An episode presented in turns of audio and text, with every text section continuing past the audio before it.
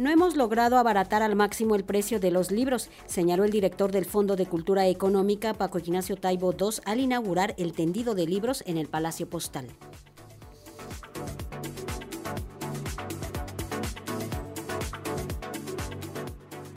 con una amplia oferta que incluye libros de RBA, Etiqueta Negra, Trama, Monte Ávila Editores, El Perro y la Rana, Planeta, Sexto Piso, entre otras editoriales, se inauguró el tendido de libros en el Palacio Postal del Fondo de Cultura Económica, iniciativa que surgió el año pasado debido al costo elevado de los espacios en la Feria Internacional del Libro del Palacio de Minería. Así lo explicó el director del Fondo de Cultura Económica, Paco Ignacio Taibo II. El año pasado Minería nos presentó un presupuesto de lo que le costaba al fondo tener un stand en la Feria de Minería. Sacamos los números, los comparamos, era la feria más cara de este país, más cara que Guadalajara, más cara que Monterrey. Y con esos precios, para nosotros nos metían una presión que iba en contra de la filosofía y la política del fondo de estos años, que es, nos veríamos obligados a traer libros de las colecciones de precios más altos para amortizar lo que nos cortaba la feria, lo que nos costaban los trabajadores que participaban. Y dijimos,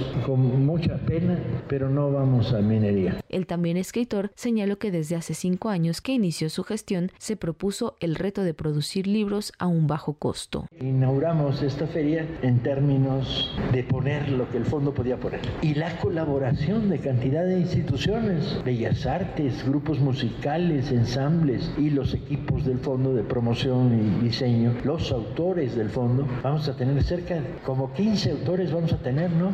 O más quizá, y juegos de rol y una variedad grande de propuestas y ofertas con un solo mensaje. Leer es apasionante, leer es divertido y leer puede ser relativamente barato. Cuando arrancamos hace cinco años el fondo dijimos tenemos un reto y tenemos que cumplirlo en meses. Es un libro de los que vamos a producir, tiene que costar la mitad de lo que cuesta una torta en un CCH. Entonces teníamos que hacer eso, teníamos que romper la barrera mediante el cual un mexicano joven tenía que rascarse el bolsillo para comprar el libro que quería comprar. No lo hemos logrado plenamente, hemos logrado colecciones muy bajas de precio, la popular, los libros de fomento a la difusión de la ciencia, las colecciones infantiles, Vientos del Pueblo, pero todavía no hemos logrado abaratar al máximo. Afortunadamente llevamos 5 millones de Vientos del Pueblo vendidos.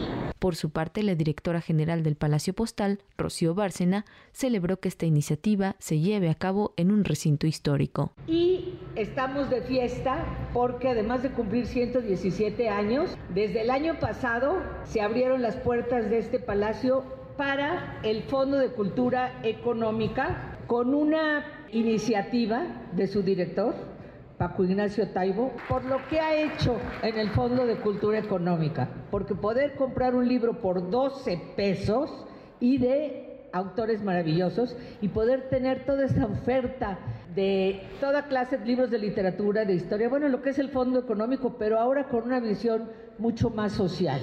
El tendido de libros en Palacio Postal se llevará a cabo hasta el 3 de marzo. Los horarios con las diversas actividades se pueden consultar a través de las redes sociales del Fondo de Cultura Económica. Para Radio Educación, Pani Gutiérrez.